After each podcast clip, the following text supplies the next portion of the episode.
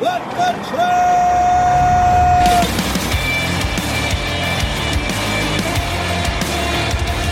You are listening to What the Truck!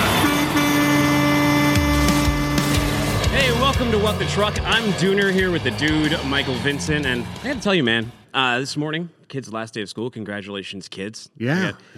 Elementary school boys, and, in light of, like, what happened in Rob, I mean... It's a weird time because, like, so much of the especially this past week, is my kids' end of festivities. We're coming out of COVID. They're finally having rehearsals and all of those kind of things. And I just feel so bad for the parents out in Texas, man. Oh, man. The whole thing is just awful. It made my sick to my stomach yesterday to see that. Come through. I had one response. I heard it from you, actually, through Slack. I was working. You put that out through Slack, and I saw it. That was my reaction. It was just horror. I had nothing to say. Yeah, we're not going to get deep into that today. We're going to get to freight. I just agree. I agree with what Steve Kerr said. I don't know if you saw that online last night, but I agree what he had to say. You know, we have our own little battle going on here. Sometimes we have to set aside our differences, but sometimes we can't. And one of them has been over a potato salad. Check out this clip right here where I was getting dunked on nonstop on our last show. Potato salad, eggs or no eggs? Eggs. Yes, right. You don't get a cowbell, I guess. He doesn't even have a cowbell. Eggs or no eggs in the potato salad? I would say eggs.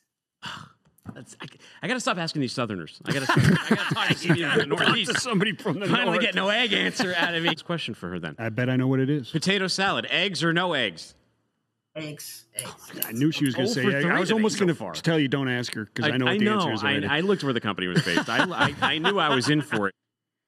The tide turned, though. The tide turned yesterday when you set yourself up on Freight Waves Now when you were interviewing Grace Sharkey. Fake news. And you asked her this question thinking you'd get even more support, but I finally got a point on the board. Take a listen. No eggs. If that couldn't be any more clear, Grace obviously isn't on Team Eggs. I got to make up some ground, though, with the TV team who will be judging this.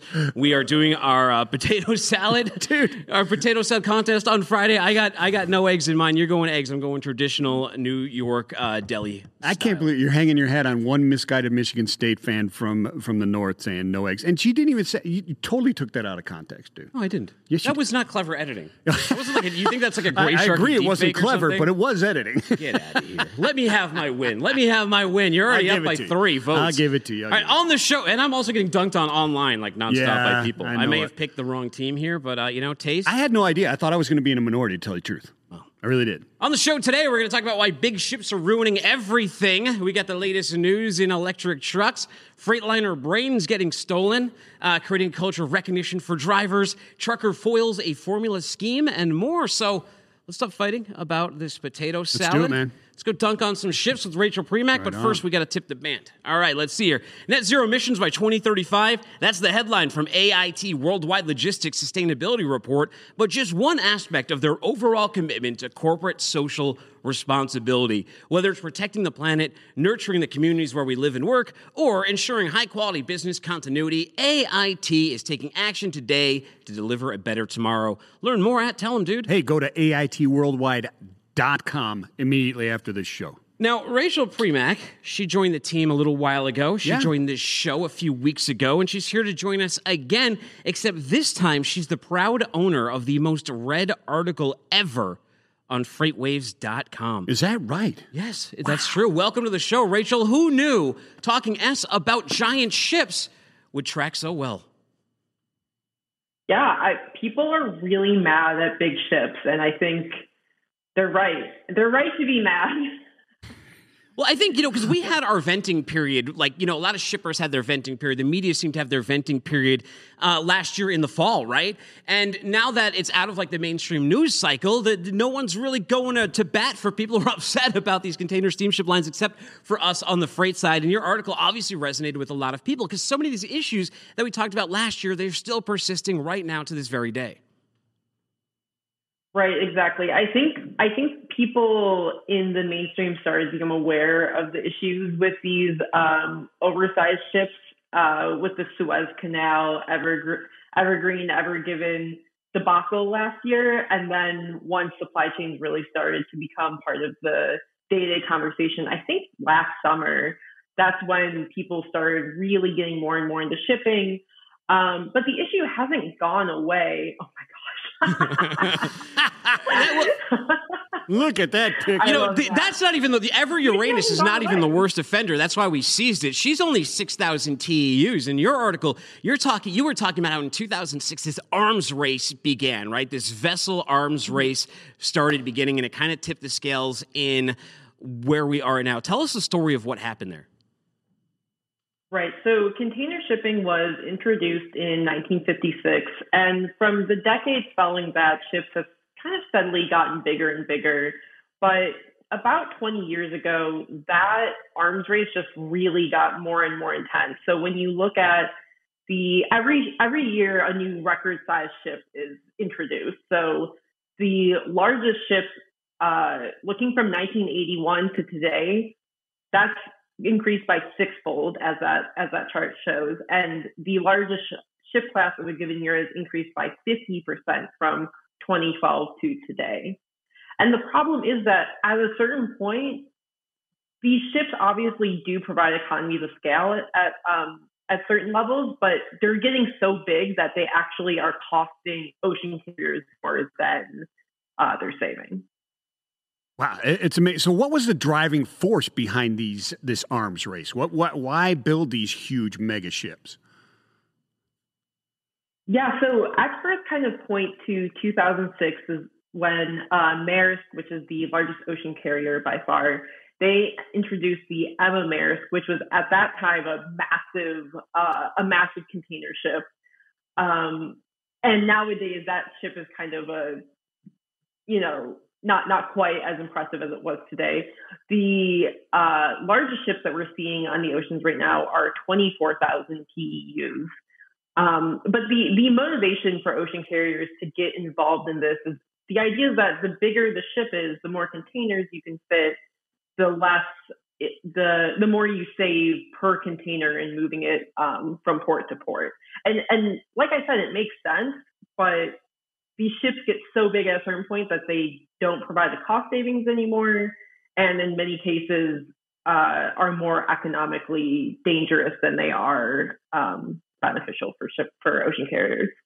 So when we talk about the A series of these vessels, these Evergreens, in your article it mentions something like economically over like 24,000 TEUs, the ship's no longer making money. So why the ego need to make something like the Ever A series vessels, like the Ever a lot that is clearly just over 24,000, just to say they reached that goal? Isn't that like a strange thing to do with a steamship, like a strange ego play? It's not like you're building a building here; you're building a working steamship.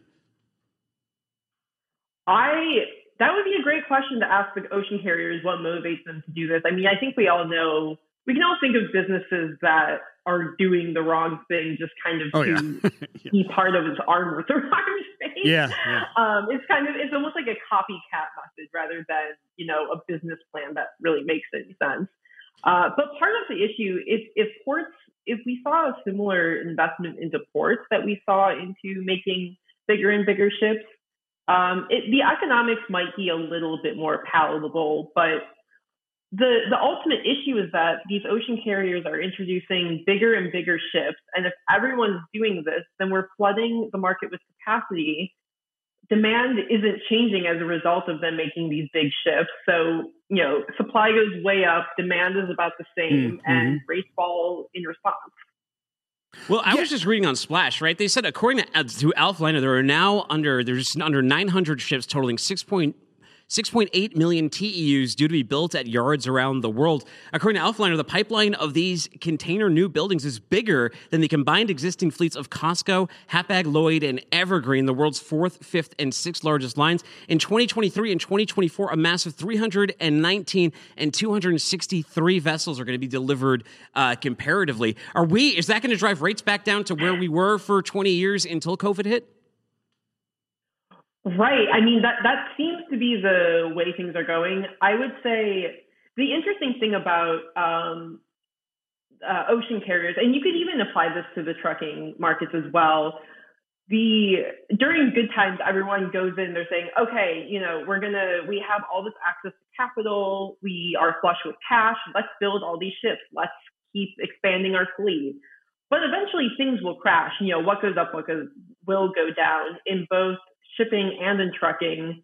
You get incredible highs and incredible lows, and everything happening with COVID has only made those highs higher, and we'll see just how low, things can fall back down.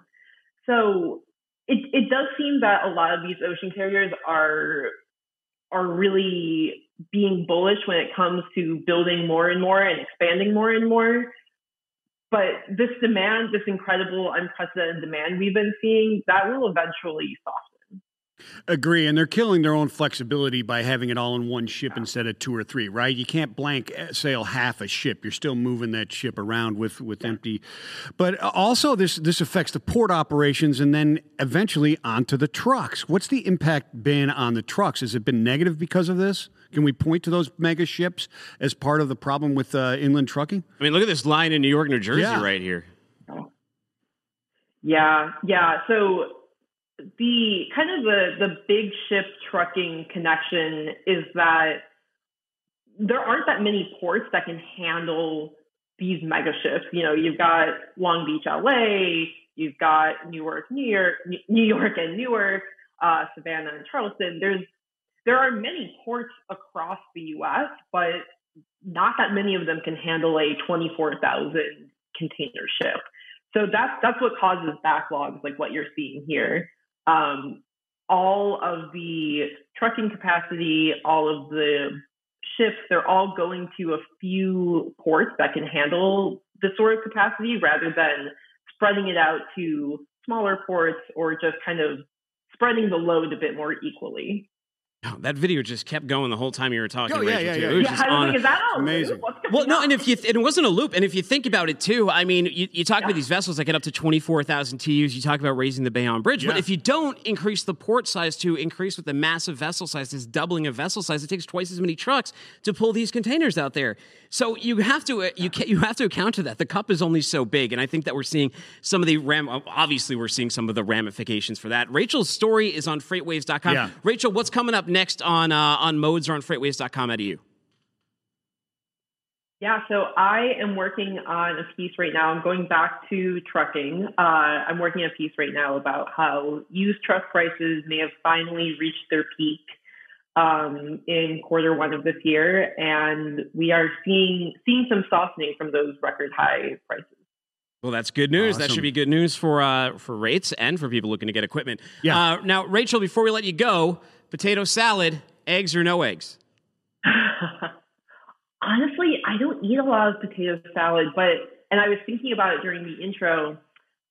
I am going to have to go with no eggs. Oh. Yeah, there we go. No. It's turn of the tide. It was like, it's like a good hockey game, man. You went up 3-0, but now Grace has no eggs too. It must be a Michigan thing or a Northerner thing, like you were saying earlier. I'm from Northeast Ohio. I'm going to pull the goalie this round. I'm going to pull the goalie today. You're pulling the goalie? I'm going to pull the goalie to put me over the top. Thank you so much, Rachel. Appreciate your time today. Check the scoreboard. Thanks for having me. Take it easy. Right, electric trucks, man, they get a lot of ink, a lot of moving around, a lot of a lot of traction finally, right? We're starting to see electric trucks being delivered to beverage companies and drayage operators and doing regionals, and Sysco just announced they were buying 800 eCascadias, and there's a lot of people are stealing the brains out of these things too, so there's a lot going on. We need to talk to Alan Adler, who's returning to What the Truck to set us straight on the world of EV trucks. What's up, Alan? It's great to be back. It's been a while, guys. Well, not for you, Michael. We parry regularly. Yeah. So electric trucks. Well, Alan, I'll tell you something. One of the reasons it's been a while is I watch Freight Waves Now, and you're a regular on there. So, like, in my subconscious, I'm like, well, Alan's on What the Truck all the time, but you're really not. You're on Freight Waves Now. That's why I got you a recurring slot. So now you will be on monthly on the show. So I don't forget to have you on because I want to talk about electric trucks. Awesome. Well, that's great. So let's talk about it. I think what we saw with this Sysco purchase out through 2026 is a step change in the whole electric truck space for Class 8 trucks anyway. We have already seen a good bit of movement in the box trucks, Class 6 and below, 4 and 5. Those were already at parity from a TCO perspective, I think. All the studies show that, and I think the experience is playing out that way. When you get to the Class Class 8, though, you're still looking at needing subsidies, and most of these trucks probably will get subsidies. There's a program in California called HVIP, which is basically covering about a third of the upfront cost of acquisition.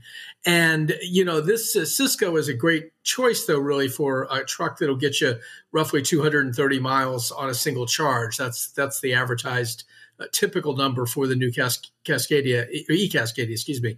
So they're great. They're in a sweet spot for that, given the kind of work they do delivering food to restaurants and hospitals and schools and so forth. So a good move for them. But I think that are these are the trucks we're looking at too, right? These are the eCascadias. Yeah, they're really slick looking, gorgeous. Yeah. Yeah.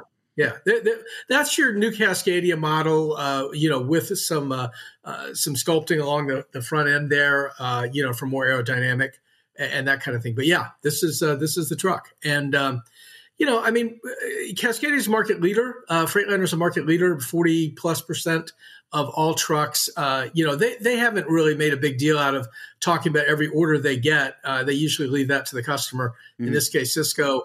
I think you're going to see some more of this kind of stuff coming up. We've got a 300-truck order from Maersk for Enride, which is a startup that we don't pay a lot of attention to.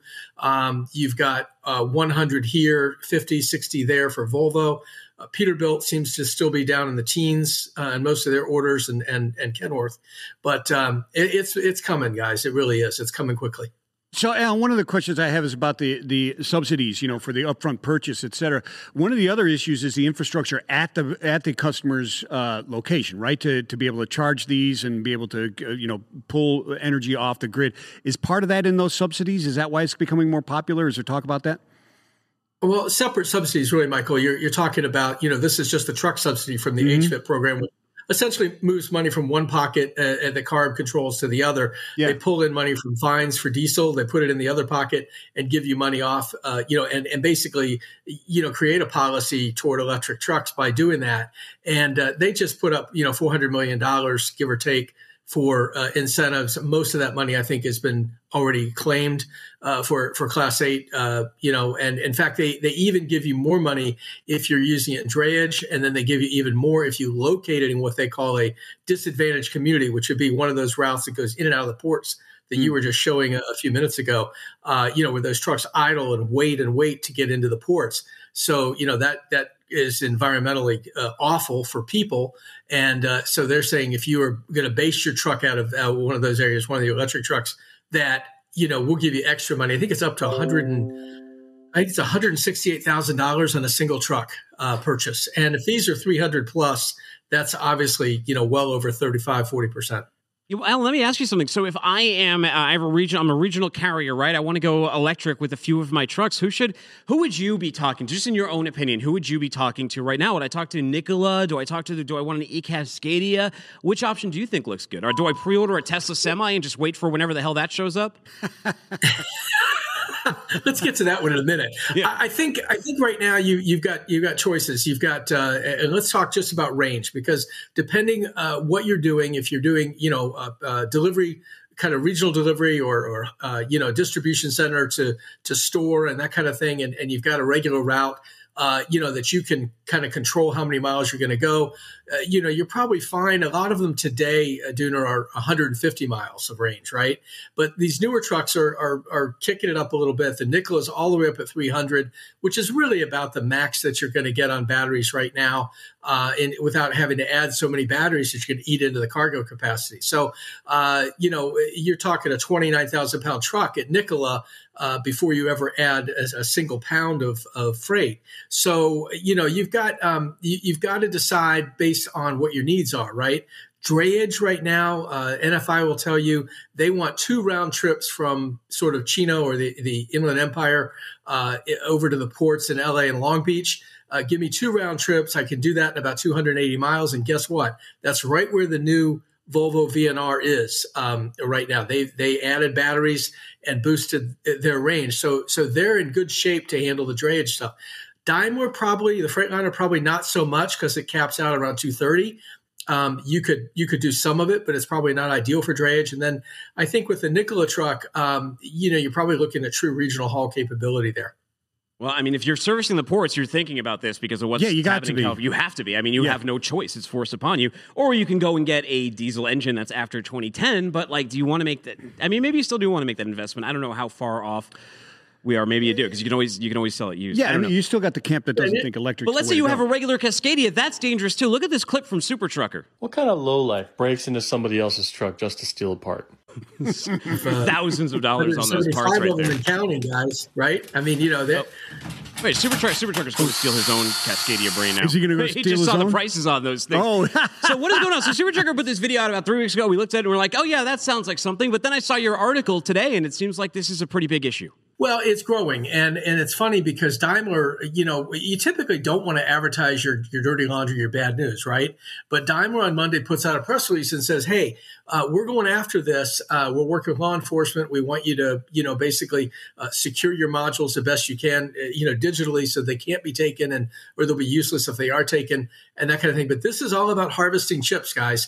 And there aren't enough chips out there. And we're starting to hear from some people. We between Rachel and myself, we've heard from two drivers that have had their powertrain control module or brains of the truck stolen, you know, by thieves. And so it is the new thing. It's airbags, it's catalysts, all the stuff that you can take and make more money on in the black market, you'll do. And as far as I can tell, I've been doing some checking around the last day or so. It looks like it's a Freightliner only issue. That is Freightliner and, you know, Western Star, which is a sub brand. But really, you're talking about one truck. It may be because of where they're located. I don't know that yet in the truck, but they are accessible. And, you know, you can have both smash and grab, and you can have, you know, if you've got access to the truck, apparently somebody tells us it's, you know, unscrew 4 screws and you've got this thing. And then, you know, go start to pull the chips out of there, reprogram those chips and use them for other things. That's where we're at. You need a removable faceplate like they used to have on the car stereos. Remember, you take like the front off your thing, so no one would break your Alpine stereo. Yeah, I'm serious. Yeah, and I did have an Alpine that did have that one. You probably had the same model I did. Absolutely did. All right, before I let you go though, so I am very familiar with this pre-order page that Tesla has because I put an order in for a Cybertruck 3 years ago, which still has not been delivered. I have no idea when it's coming. Show this pre-order page, please. This is the Tesla Semi. They got the stats here. Curious, there's something very curious missing here, which is the weight. I do not see the weight on here, which could be vitally important, especially to a trucking company. But they started at $180,000 to pre-order this truck. Any possibility this comes out at $180,000 and you get it in any recent amount of time? No. Just no. Just no. I could be more colorful, but no will do. You know, let your yeses be yes, your nos be no. That's a no. Look, I think it's interesting that the page now is taking, you know, they don't want just a, you know, credit card deposit. They want a money transfer for the 15,000 piece of that. And that does suggest that somewhere down the line, you're going to see these trucks. However, ask Frito-Lay where their trucks are. They were supposed to get them at the end of 2021. It looked like they were hand building a few up in, Giga, Nevada. And we're probably going to give them to Frito-Lay. That didn't happen.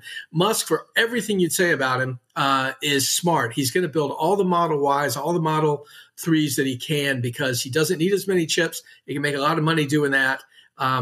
You need 5 times the number of chips for a Tesla Semi. So I think we're a ways out there. And yeah, I think it'll be next year yet again. Ellen, before we let you go, most important question of the show, potato salad, eggs or no eggs?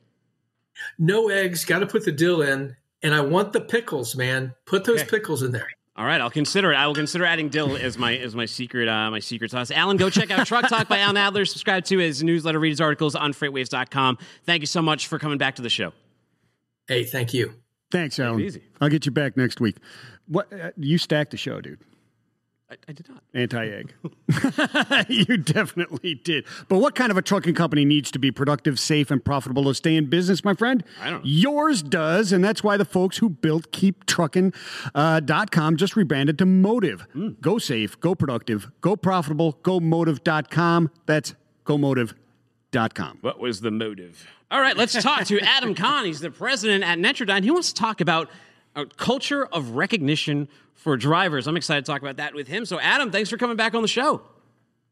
Hey, thanks for having me. This is a great opportunity. I always feel like this is, when I get on your show, that means I have to shower, I have to shave, I have to put a little product in my hair, make myself pretty for you guys. Well, I was going to say, I like your glasses. I dig them. It's springtime here, and the pollen kills my eyes, so usually I have to wear glasses during the springtime here. Today, it actually rains, so it's not as bad, but I've been eyeballing everyone's glasses. I think if I have to wear these a lot, like which kinds to get, so I appreciate that. I am making my path to be like the grumpy old man in Up.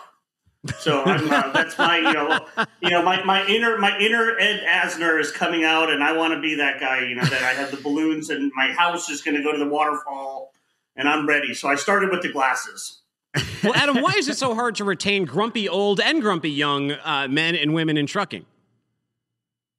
Well, it's, for the amount of time that I've been in the space and the safety side of telematics, knowing what the driver's doing well has been a mystery. A lot of times, a lot of safety programs over the last 25 years have been centered around what the driver is not doing well. And, when you have those conversations over and over and over, I'm 53. And if my boss said to me, hey, we need to talk, I'm inherently programmed to think, oh my God, what did I do? Right. So that's just how we process, interactions with superiors. And in the aspect of a truck driver, for the last 25, 30, 40 years, the only thing that has kind of boiled up to the top is the things that they're not doing well. So I would tell you that, that's exhausting, it's not exciting to go talk to your boss about hearing all the things you did not well after driving all week, being on the road all week, not seeing your family. And the last thing you hear, after your trip is, well, let's sit down and talk about these 5 things that you really, didn't perform well on. So I would tell you the missing element has been the ability to extract information about what the drivers are actually doing well.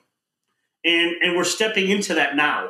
We're stepping into that culture and, I call it the sort of technology phase where you have, high-powered processors that can dissect information very quickly and not wait for an event to happen, but also tell the story of, hey, your driver, here's an interesting fact. A driver that drives 100,000 miles per year drives about 500 minutes per day, right? So there's a whole equation I can show it to you, but, it's pretty easy math. About average 45 miles per hour, that's 500 minutes a day. Traditionally, the industry has looked at those 3 to 5 minutes where the driver might have lost focus. They just hung up with their family. They had an emotional feeling about that. They weren't concentrating, and they lost focus. I would actually suggest that why not have a conversation about all 500 minutes? And what we're seeing with some of the technology stack that we're providing our customers is that the average customer, somewhere in the 80 to 85% of the amount of time, they're doing exactly what you ask them to do. They're not speeding. They're going to have good hand position. Their eyes are scanning the road. They have good following distance. These are all really great things to base your conversations with drivers around. I put my science hat on. It's a dopamine release, right? Mm. So when you think about when you play Xbox or PlayStation and you're playing against your kid with Madden and you score a touchdown, that euphoric feeling you have, that's a dopamine release.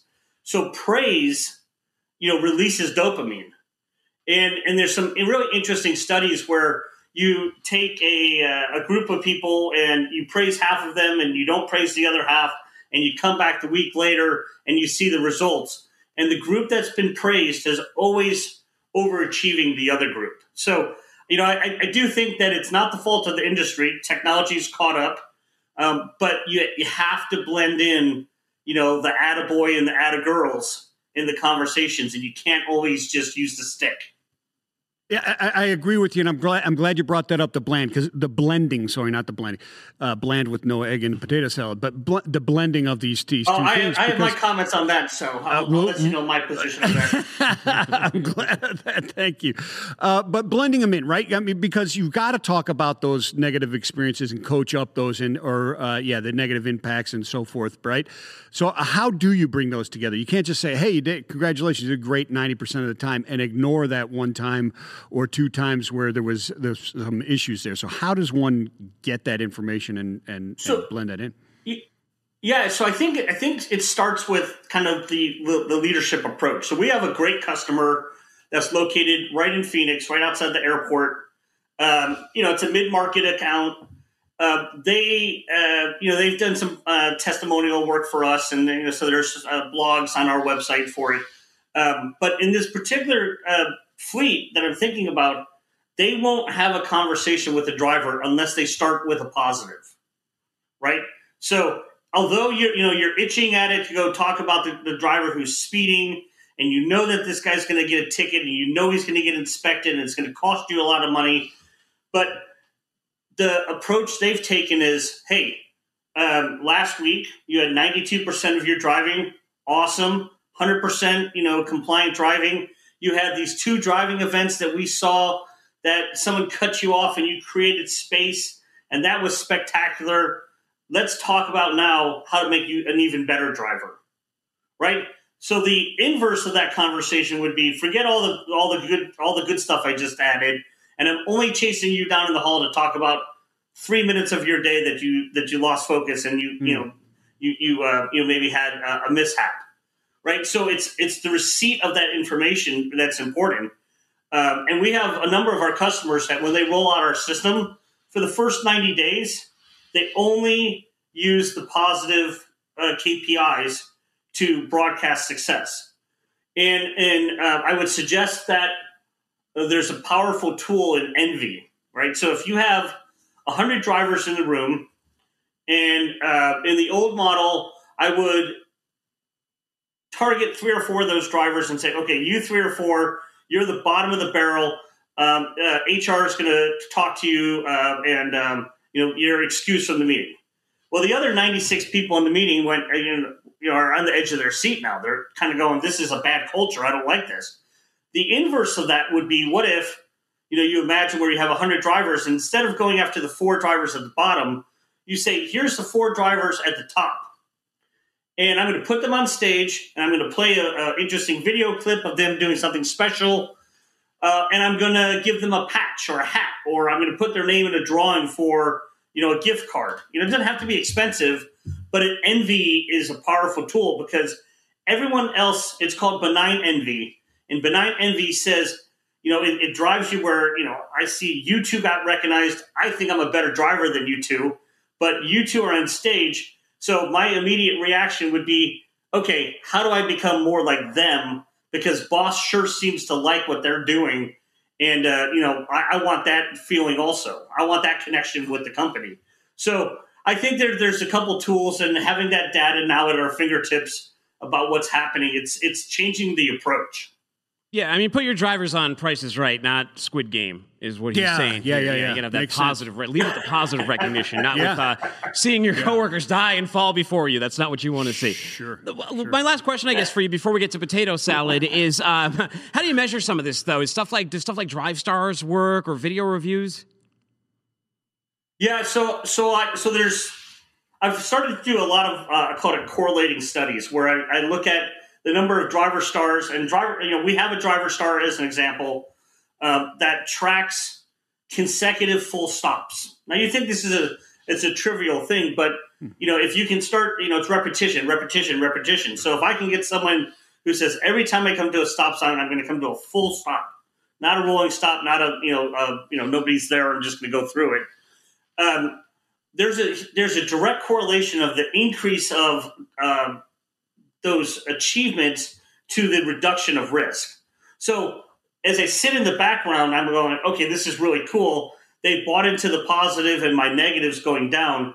That's the win that you have. And so there are certain KPIs that you can, we started to track, as an example, the number of driver stars compared to severe hard braking events, or the number of miles, the expected miles where you might have a distracted driving event.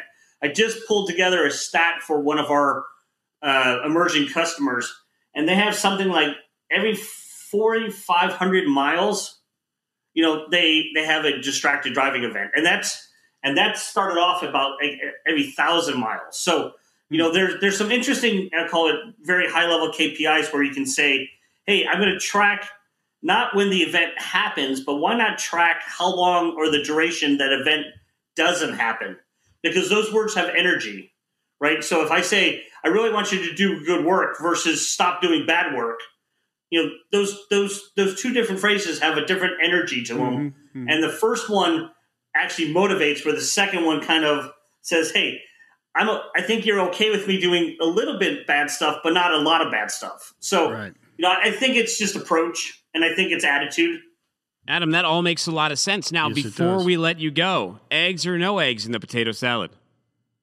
Well, you missed the important thing on the potato salad is what kind of potato salad. So I would go with a red skin potato with eggs. Amen. Right. There you go. All right, you got another point. So now it's five. What is it? 4-2. I think, yeah, 4-2, 5-2, yeah. Something. Not like that. This is just informal. This is like the informal. Well, yeah, this doesn't count. Hey, what's your website? So people can go there. www.netrodyne.com. Lots of great information. There's some blogs out. There's some blog posts out there. There's some recordings like this of thought leadership pieces. So lots of information, and feel free to visit us. Cool. Thanks for your time today, Adam. I love it. Appreciate it. All right. Even though he didn't vote, I think we do agree on the red skin potatoes, though. That's what I'll be picking up today at the grocery store after the show. Right on, brother. Red skin. I'll be talking trash while I'm in those aisles, too. Your customers and investors want to know that your company is serious about sustainability. Show them the depth of your commitment when you rely on AIT Worldwide Logistics for your freight forwarding needs. From Scope 3 carbon footprint reporting to calculating emissions at the transaction level, partnering with AIT sends a clear message to stakeholders that you mean business when it comes to sustainability. Learn more at Tell Them, Dude. Hey, go to AITWorldwide.com immediately after this show. Headlines. Yeah. What do we got coming up here? What the hell's happening in the world? Not good stuff. What is this one? Shippers ready to fight back, drive truck driver overtime pay, and build a Congress.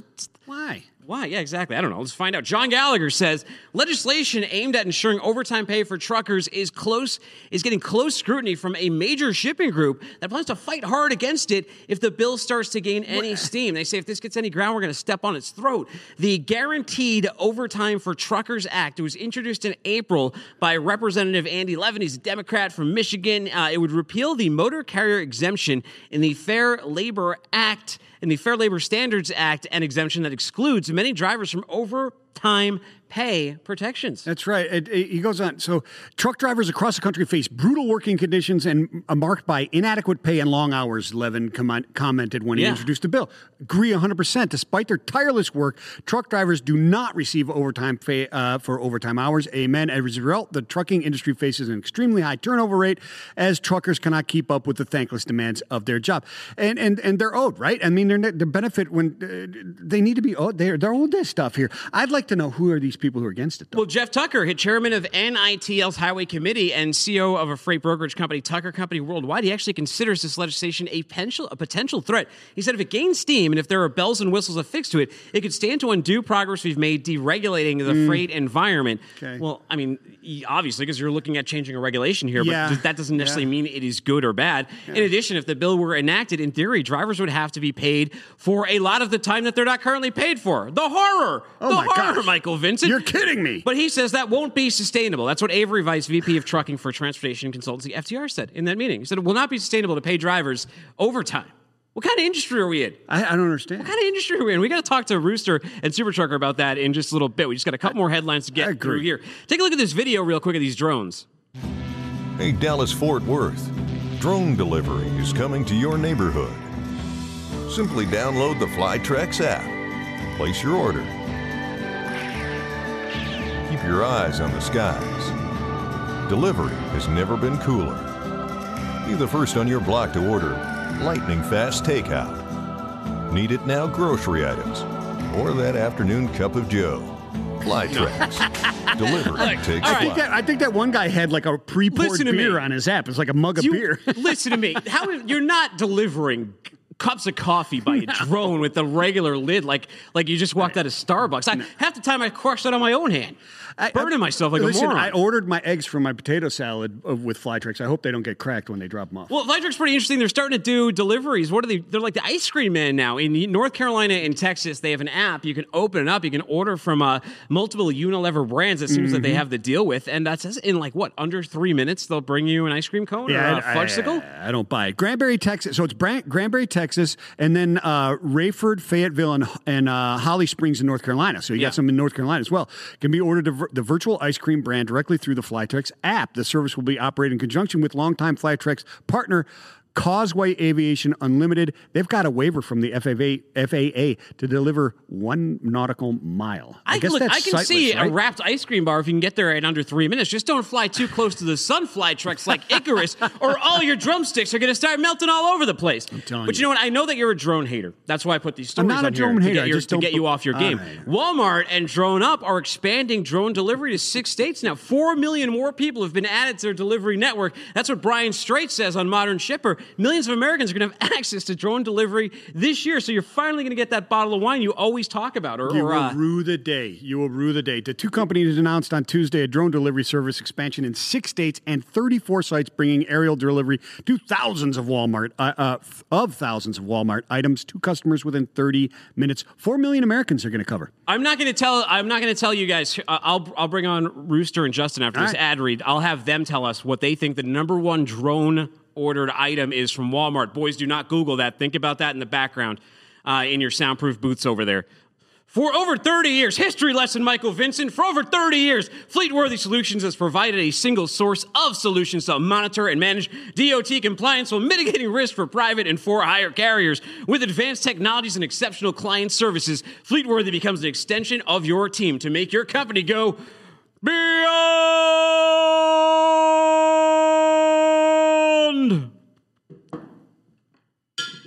compliant. Nice. All right, let's bring you up, boys. You heard the trivia question. You've had a chance to think about it. It is Rooster James Bowen, and it is Super Trucker Justin Martin. What is the #1 item ordered by these Walmart drones? He's muted. We got to unmute Super Trucker.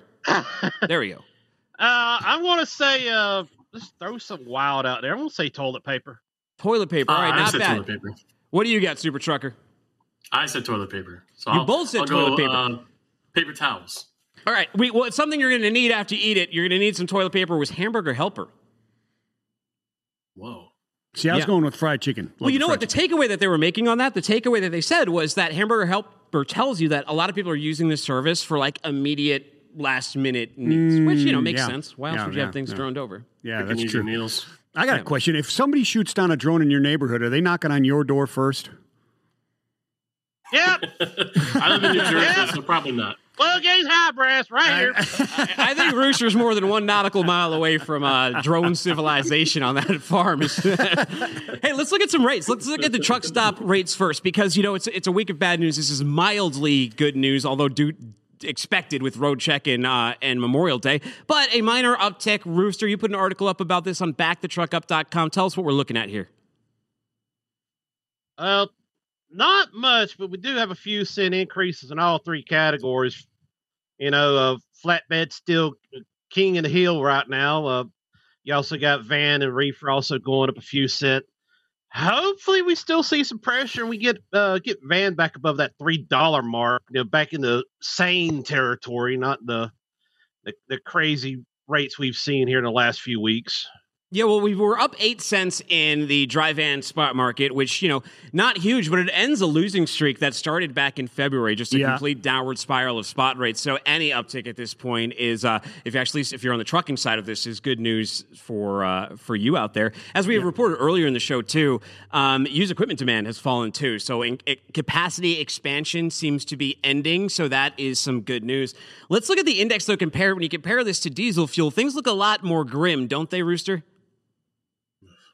Well, it doesn't look comfortable, but, you know, with the fuel prices flatline, we also get, I believe, a strategic oil, petroleum reserve report come out. We're at the lowest level since like 1987. Yeah, not good. It's not looking good.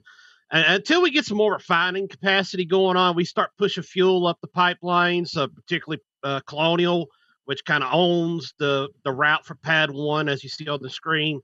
It's going to stay like this, these near record highs. Yeah. So let's say, so how long, let's play a little game here. Dry van streak of rising. I'm going to say it's going up. I know it's going to go up probably next week, too, because of Memorial Day. So, but how many weeks will it go up? I'm going to say it only goes up 2 weeks. I'm saying it just gets this bump and it drops right back down again like a dead rock. What do you say, Justin? Yeah, I pretty much agree. Yeah, next week, a little bump, but then a drop down again. Are we talking with fuel or without? Just a drive-in rates. Let's just truck stop drive-in rates with the fuel. Yeah, I'm with you. Yeah, I'm totally with you. We're gonna get another bump, but it's don't get too excited. Yeah, about it looks like we stranded two runners in the bottom of the eighth, is what it looks like right now. Yeah. Now, before you guys came on, we were talking about this shipper overtime bill. You guys were drivers. What do you think about that one? Jeff Tucker, he said it would be Avery Vice said it would be of FTR. He said it would be completely unsustainable. You can't pay drivers an overtime wage. The guy from Tucker said, "Well, we're trying to deregulate the industry here. So what do you want us to do? This would regulate the industry more." Yeah. What do you guys think? Well, I was paid overtime at the Postal Service. You know, you had overtime after 8 hours and double time after 10. So you get guys that work, 60, 70, 80 hours a week driving local. That's pretty good money. Well, sure, yeah. Is it sustainable? I don't know. I guess the Postal Service, some would argue that's not sustainable. Yeah, because you'd have like a handful of guys at the top making all the overtime. They just work crazy, crazy, crazy hours. And then I didn't really – the longer I worked there, the less overtime I was working, because at the end of the day, I just wanted to get home. Yeah. But this would change so many things out there if they try to implement this. I don't see how it would work. I don't know how it would actually build things up. I'm interested in what Rooster would say, because I've got an opinion on it. Yeah, Rooster, what do you think on this one?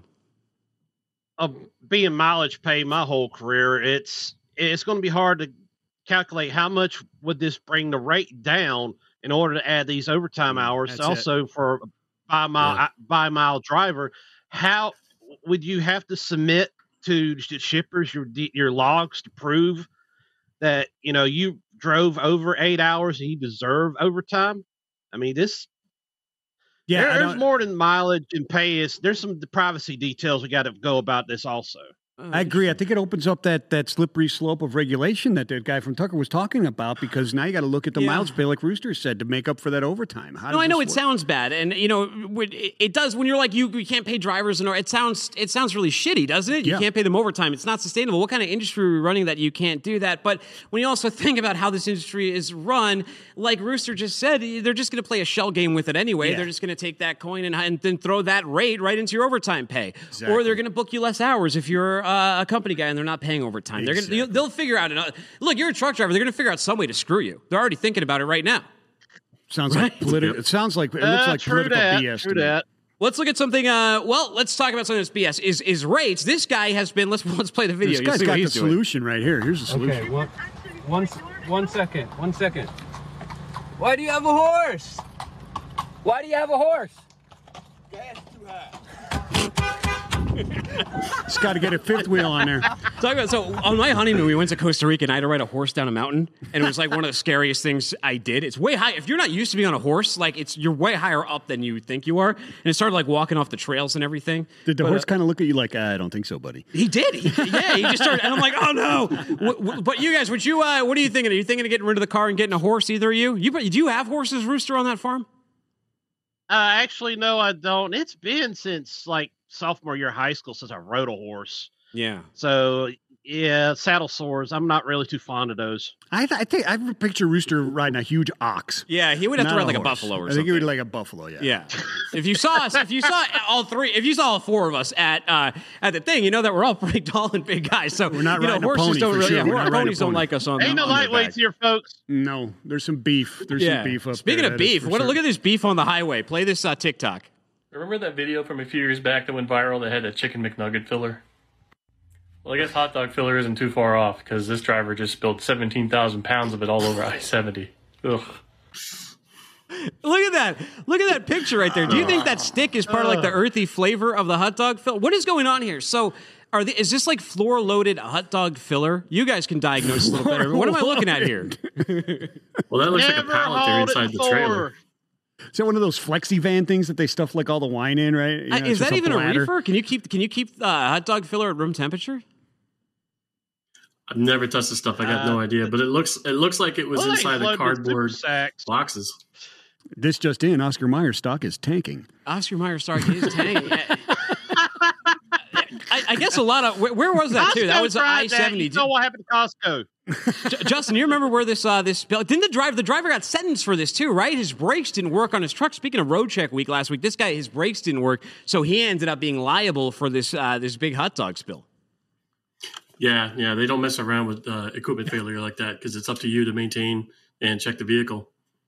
All right, so here's a crazy story that you are about to put it. You may have just published it or it's publishing soon, Rooster. It's the story of this baby formula swindle that has been going on. There was a trio of knuckleheaded idiots who were walking around and a truck driving hero. Tell us what happened here.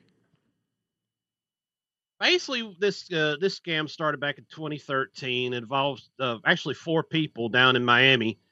What they were doing, they were taking charitable donations of baby formula and child care products going to the nation of Suriname down in South America. It's right next door to Venezuela. And it started off, they were shipping products that were not on the manifest. The manifest say baby formula. They was shipping God knows what. Then it turned into they did paperwork showing that they shipped something when in actuality they did not. Then it just went downhill from there.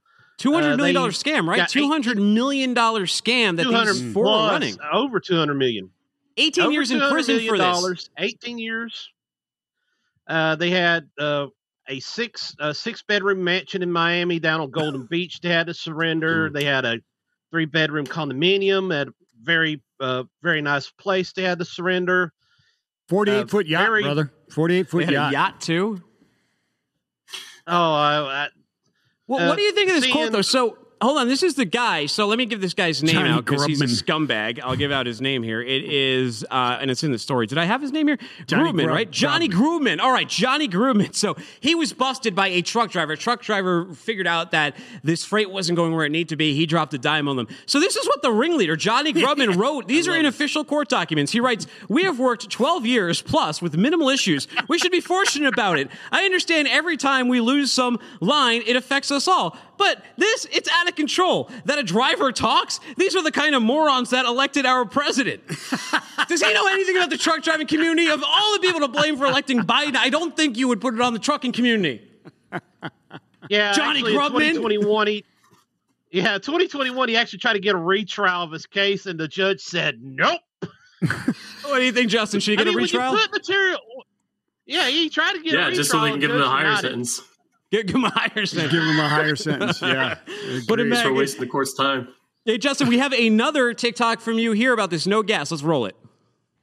Well, this situation sucks. You got a truck stop in California, a TA. State can't keep the lights on 24/7. But the people that own the truck stop didn't have the foresight to buy a diesel generator for when the power goes out. My favorite thing about every one of Justin's videos is when he ducks his head out of the way to like show you if there's like an image or something. And just like the story headline is my favorite part. By the way, back the truck up TikTok. It's I think we have over 4,000 followers on there. One of your videos had over 750,000 views. But tell us a little bit about that story that happened at the gas station. Yeah, so I mean, California is notorious for rolling brownouts during the summer when electric capacity can't meet the demand, and it is what it is when it comes to that state. But if you're running a business there that relies on needing electricity to keep your product flowing, like it's up to you to make sure you can prepare for the rolling brownouts. Ugh. When I lived out in SoCal, I was so sick of like resetting the time on my microwave and my oven too. Really? Because they would kill the power there all the time, and they would kill it in the middle of the night. If you're relying on like a plug-in alarm clock, fortunately, this was like 2000, so I finally had a cell phone. But not cool. Wow, not cool. Now I lived in South Florida when they bought electricity from us at a company I was here because we had our own generators. Yeah, so they had the ability to turn them on to prevent the rolling brownouts. I got to ask you guys. So you're out on the road. With Mark Manera. He's been writing some articles on us for the healthiest snacks to get out when you're driving, healthiest things to eat. His latest one was 10 healthy things you can get at any truck stop. But let me ask you guys, healthy or not? Like Rooster, what's your go-to truck stop snack? Beef jerky. Beef jerky, smart man. Well, how about you, Justin? Like bagged popcorn, the cheddar popcorn. Oh, okay. And lots of napkins because that stuff gets everywhere. All right. What about pretzel pizza combos? Those are good. Yeah, but no. I have actually almost choked on one of those driving down the road. Ooh. Combos is negatory. Oh, that's what killed President Taft. So yeah, be careful. President Taft. Well, let me ask you. So out of these 10 snacks, this is going to be pretty easy. But here's for those of you who have not already made your choices. We got pure protein bars, premium protein shakes, Blue Diamond, natural almonds, non-fat Greek yogurt. You can go with string cheese, hummus, and pretzels. Popcorn, as he mentioned, fruit, Planters portable protein pack, and that beef jerky or that Beyond Jerky if you don't eat the meat, right? Right on. Basically, what they're trying to do here is cut down some sugar and carbs for you. That's what Mark's trying to do. He's trying to get you. Don't like the Beyond Jerky. So you're not packing the things on. By the way, before we let you guys go, eggs or no eggs? Start with you. Eggs or no eggs in the potato salad, Justin? I'm team. I don't like potato salad, but my wife's family ran a deli for years, so they use no eggs. Okay, how about you, Rooster? Eggs. The lady in the room next door always puts eggs in her potato salad. I'm not going to say that against it. All right, here's something to leave you all with to think about and to add to your fears about what's going on in the world. Okay. NASA footage shows an underwater sharkano home to mutant fish has erupted. That's right, mutant sharks are going out all at the Caviche volcano. Keep your eyes out for that. NASA will be on the show Friday. Maybe we'll ask him out. Find me on Twitter at Timothy Dooner. Find him at Super Trucker. Find him at Rooster BTU. Find him at Vincent the Dude. Don't be a stranger and tell them how to be. Peace and love, everybody. Spread it everywhere.